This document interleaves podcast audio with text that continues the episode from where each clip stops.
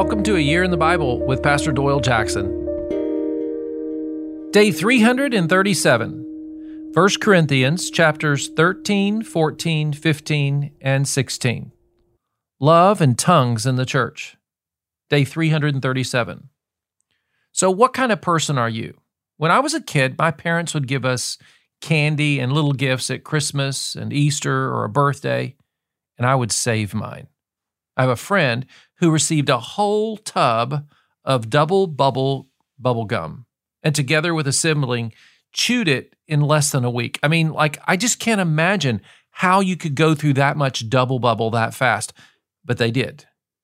Me, I once kept a tin of King Leo peppermint from Christmas year A till the following Christmas. I still had some in that tin. I would share it with a friend and slowly have a piece over time. I would hide the tin in my desk drawer to keep it from my roommate brother. I mean, I couldn't trust him. Could you? So let me ask you do you wear a new outfit the day you get it, or do you save it for a special occasion? Do you take your new car for a drive to show it off to your friends? What's your approach? I believe this is part of what Paul is dealing with at Corinth. These people were proud of the gifts, the spiritual gifts that God had given them, and they wanted to show them off. And Paul cautions them to use their gifts in love and a God honoring, orderly kind of way. 1 Corinthians 13. We mostly know this one from weddings, but the context is not about marriage, but the church and spiritual power. That's interesting to me.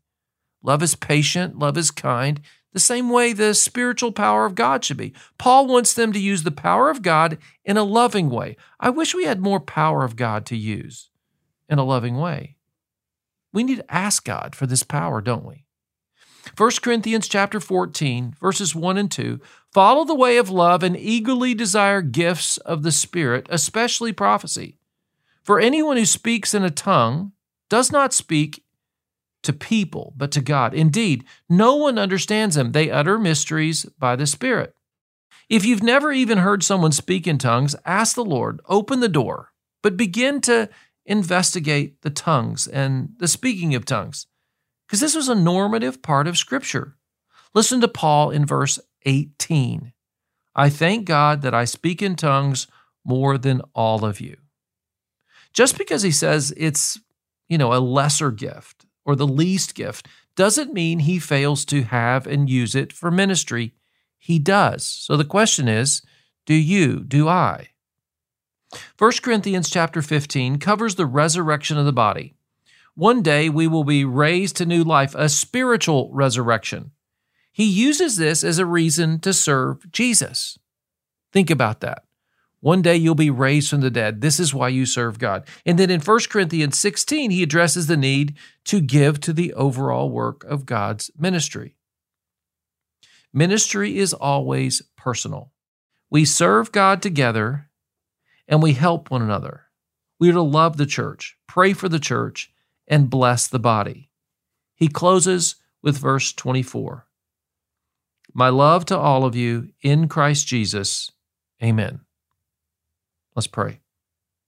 Father, teach me as I read your word about love and speaking in tongues.